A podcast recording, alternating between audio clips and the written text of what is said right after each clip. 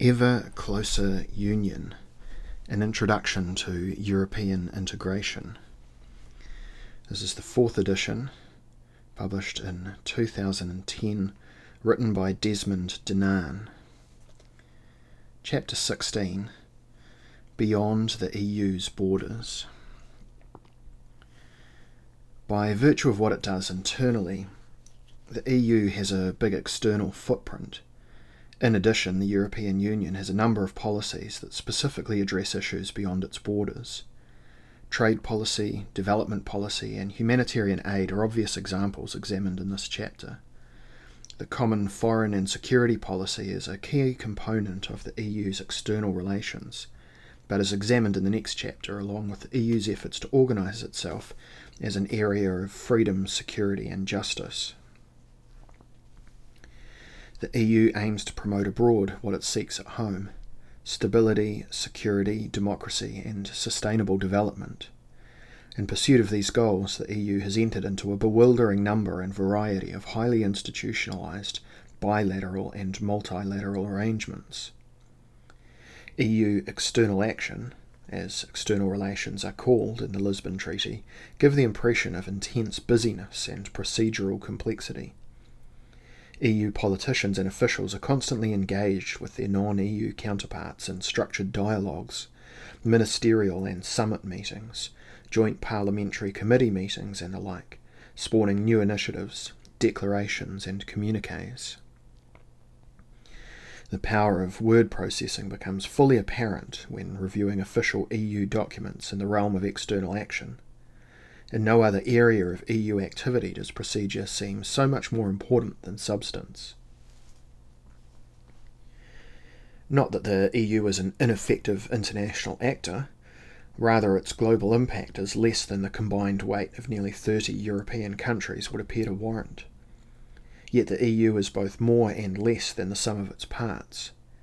EU competence for external action is exclusive in some areas, such as trade policy, and limited in others, such as security and defence policy.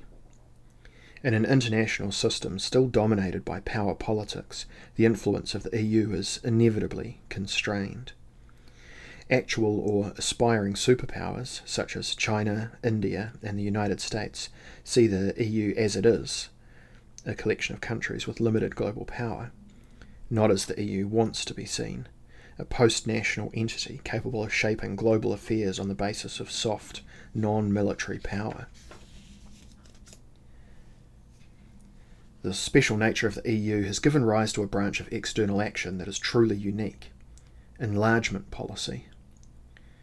Chris Patten, a former External Relations Commissioner, has described enlargement as, quote, the most successful foreign policy pursued by the EU. End quote. The purpose of enlargement is to bring countries into the EU, after which those countries cease to be an object of EU foreign policy. Enlargement has been successful not just procedurally, but substantively, in that it has helped to achieve the EU's core objectives stability, security, democracy, and sustainable development in the EU's immediate neighbourhood, which has been incorporated into the EU proper. Given the unusual nature of the EU, external action has always posed an internal organisational challenge. The Lisbon Treaty included numerous changes relating to external action, not least by upgrading the High Representatives for CFSP, now the High Representative for Foreign Affairs and Security. Combining the position with that of Commission Vice President and calling for the establishment of the External Action Service. Procedural changes in the Lisbon Treaty enhance the power of the European Parliament in a number of policy areas, including trade. Part 1 Enlargement. Enlargement, the accession of new member states, has been a permanent feature of European integration since the early 1960s. Countries have wanted to join the EU for a variety of reasons such as better market access, more trade and investment opportunities, and eligibility for structural funding and agricultural subsidies. Security considerations have also been a factor. Why has the EU wanted to expand? The ethos of integration is inclusive. From the beginning, the EU has sought to promote prosperity and strengthen security by bringing European countries together. Enlargement enhances the EU's identity and sense of purpose. It also raises the EU's international image and potential policy impact. Finally, it brings economic benefits for the existing member states in the form of a larger internal market with more intra EU investment and trade. Nevertheless, enlargement can be disruptive and costly, at least in the short term. Enlargement has also become a highly complicated process because of the mismatch between the growing policy scope and institutional complexity of the EU. On the one hand, and the relatively poor economic situation, weak administrative capacity, and shaky democratic foundation of many of the most recent new members, and of the remaining prospective members on the other. Iceland, a sophisticated, stable, well off country, despite the impact of the financial crisis, would have little difficulty meeting the demands of EU membership. Ukraine would have a tough time doing so, and would be much more difficult than Iceland for the EU to digest. As seen in Chapter 6, the EU drew up the so called Copenhagen criteria for membership in 1993. The criteria set out the general economic and political conditions that applicants must meet in order to join the EU. Guarantees for democracy, rule of law and human rights, a functioning market economy, and the ability to take on the obligations of membership in all policy areas. The Copenhagen criteria were drawn up for the newly independent Central and Eastern European countries, whose transition to democracy and capitalism became synonymous with transition to EU membership. The most obvious criterion for EU membership, a criterion stated in the EU's founding treaties, is that a country must be European. In the West, Europe begins or ends with Iceland and Greenland. In the North, with Norway and Russia in the south on the shores of the Mediterranean. But where does Europe begin or end in the east? With Russia, which stretches all the way to the Pacific Ocean? With Georgia, Armenia, and Azerbaijan in the southern Caucasus? With Turkey, only a small part of which lies on the western side of the Bosphorus, traditionally the dividing line between Europe and Asia Minor? The answer is political, not geographical. For the purpose of joining the EU, a country is European if EU leaders decide that it is. Many Europeans doubt that Turkey is European. Nevertheless, the Council of Ministers decided as long ago as 1963, when it approved an association agreement between the European Community and Turkey, that Turkey is European. More recently, in December 1999, the European Council recognised Turkey as a candidate for EU membership. In December 2004, it decided to open accession negotiations. Discussions about Turkey's Europeanness seem pointless, despite the fact that leaders such as Nicolas Sarkozy in France and Angela Merkel in Germany want to keep Turkey out, or that the negotiations have stalled. A majority of EU leaders would prefer that the EU's eventual eastern border remain uncertain. Not necessarily because they want more countries to join, but because they do not want to weaken the EU's ability to leverage economic and political reform, a process called conditionality, in prospective member states. The EU holds considerable sway over aspiring member states whose prospects for membership depend on meeting the Copenhagen criteria. If a country knows that it has no prospect ever of joining the EU, it will be unlikely to respond well to EU efforts to influence its behaviour. The EU's enlargement strategy rests on three pillars meeting its commitments to prospective members, applying fair and rigorous conditionality, and better communicating enlargement. The EU omitted another key word credibility. How credible is the EU's commitment to extend membership to Turkey, given that prominent EU leaders have stated unequivocally that Turkey does not belong in the EU? How credible is the prospect of the EU acquiring new members in Eastern Europe, let alone the Southern Caucasus, a far corner of Europe? Opponents of further enlargement worry about the EU's quote unquote absorption capacity, an imprecise term suggesting that the EU's institutions and policies can cope only with a finite number of member states. It's impossible to say what that number could be, although some people have a definite idea of what it should be. Empirical evidence shows that the EU functions surprisingly well with 27 members, with or without the Lisbon Treaty. Undoubtedly, enlargement is awkward and messy.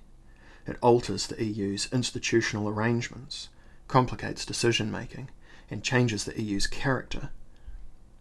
Such is the nature of ever closer union. Advocates as well as opponents of admitting new members into the EU acknowledge, quote unquote, enlargement fatigue, public weariness of the seemingly endless procession of EU accession between 2004 and especially 2007, most people in the EU paid little attention to enlargement. The scale and impact of the 2004 to 2007 enlargement ended the obliviousness. Horror stories, real or imagined, of Romanian migrants in Italy. Fears about Polish plumbers undercutting their competitors in France. The rumours about lawless Lithuanian migrants in Ireland brought enlargement to people's attention in a wholly negative way. Unease in Western Europe about the labour and social consequences of enlargement is magnified many times over when the country in question is Turkey. Enlargement fatigue really means concerns about jobs, migrants, and social disruption. Apart from Turkey, the universe of possible new member states is quite large. It includes the countries of the Western Balkans, which all of which are designated by the EU as either candidate or potential candidate countries. Russia, which is unlikely ever to want or be allowed to join. Belarus, Moldova, and Ukraine. And the three countries of the southern Caucasus, Georgia, Armenia, and Azerbaijan. There are also a few prospective candidates in Western Europe, notably Iceland, Norway, and Switzerland. This is a section from Chapter 16 of Ever Closer Union An Introduction to European Integration by Desmond Dinan. This is the fourth edition, published in 2010. A section called The Eastern Partnership. The European Neighbourhood Policy, ENP, is the vast organisational umbrella under which the EU conducts its relations with the countries of the quote unquote wider Europe. The EU's neighbours to the south and east, running in an arc from Morocco to Russia, include everything in between the Maghreb, parts of the Middle East, Turkey and the Balkans, and much of the former Soviet Union. Five countries under the ENP Moldova, Ukraine, Armenia, Azerbaijan, and Georgia form a subgroup called the Eastern Partnership, together with Belarus, which is in the wider Europe but is excluded from the ENP because of its human rights abuses. Poland and Sweden proposed the Eastern Partnership in May 2008 at a time when France was emphasising instead the importance of the EU's relations with the southern Mediterranean countries. The partnership was formally launched at a summit of leaders of all of the participating countries in May 2009. The Eastern Partnership is a framework for relations between the EU and the participating countries with a view to promoting the rule of law, good governance, respect for human rights, protection of minorities, free market principles, and sustainable development. The usual list of EU external action objectives. Institutionally, the Eastern Partnership includes occasional meetings of heads of state and government regular meetings of foreign ministers, and frequent meetings of national and European Commission nationals, uh, European Commission officials. The EU offers association agreements with each non EU member of the Eastern Partnership, but without an explicit promise of eventual EU membership.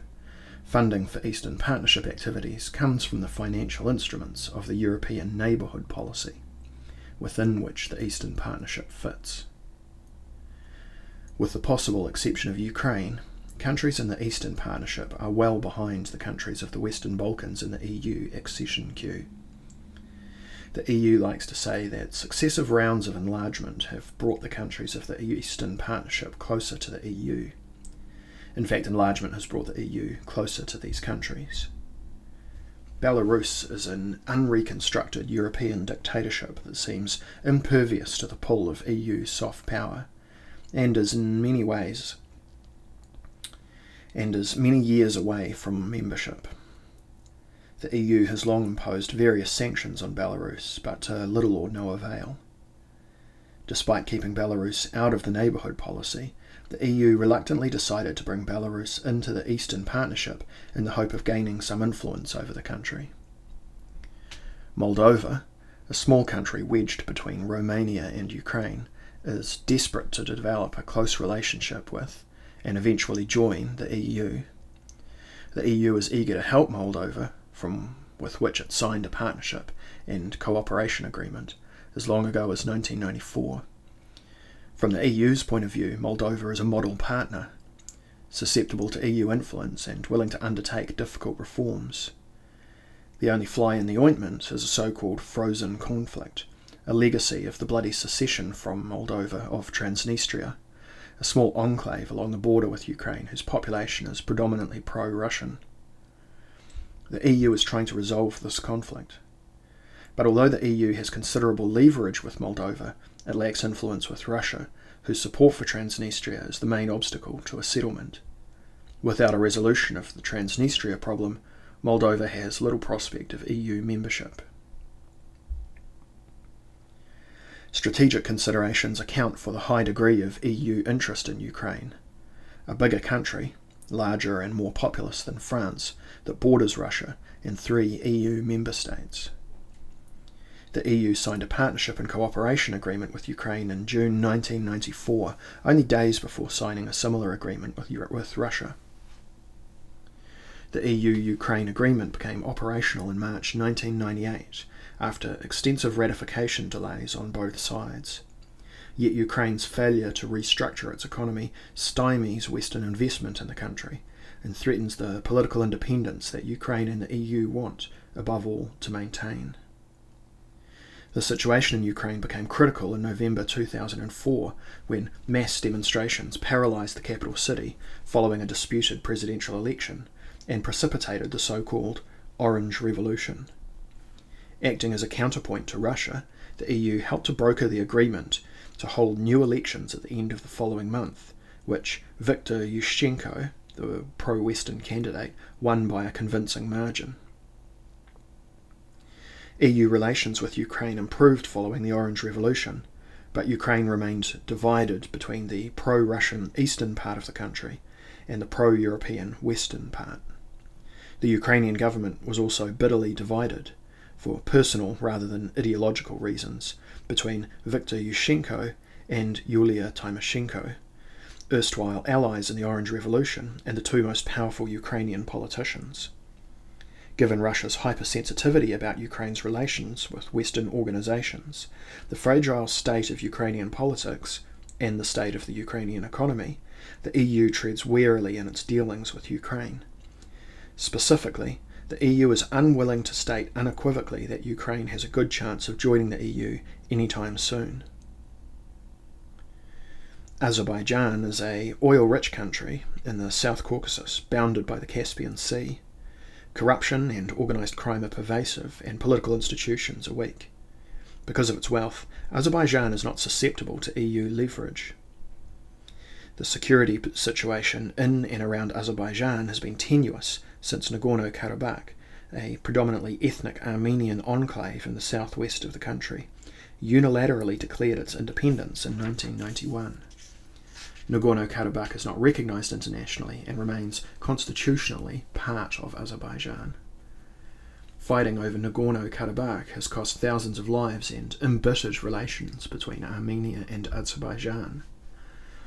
A diplomatic rapprochement between erstwhile enemies, Armenia and Turkey, that began in 2009 may help to resolve the Nagorno Karabakh situation, as Turkey is influential in the region and strongly supports Azerbaijan, a Turkic country. By contrast, the EU has little influence in the region. The participation of Armenia and Azerbaijan in the Eastern Partnership may help to improve their bilateral relationship and strengthen economic and political reforms in both countries. As far as EU membership is concerned, neither the EU excuse me, neither the EU nor Armenia and Azerbaijan are even thinking about it. The EU's relations with Georgia briefly took centre stage after the outbreak of war between Russia and Georgia in August 2008. President Sarkozy, in the European Council presidency at the time, immediately embarked on a peace mission and helped broker a ceasefire. The EU subsequently sent a monitoring mission to oversee the agreement. Although Russia has denied the EU monitors entry to the breakaway from Georgia territories of Abkhazia and South Ossetia, while sympathising with the plight of a small country, Georgia, that is being bullied by a much larger neighbour, Russia, most EU governments distrust Mikhail Saakashvili, Georgia's volatile leader, and worry about the weak foundations of Georgian democracy. Few governments would risk inflaming relations with Russia by bringing Georgia into the EU, a prospect that is remote in any case because of Georgia's political situation.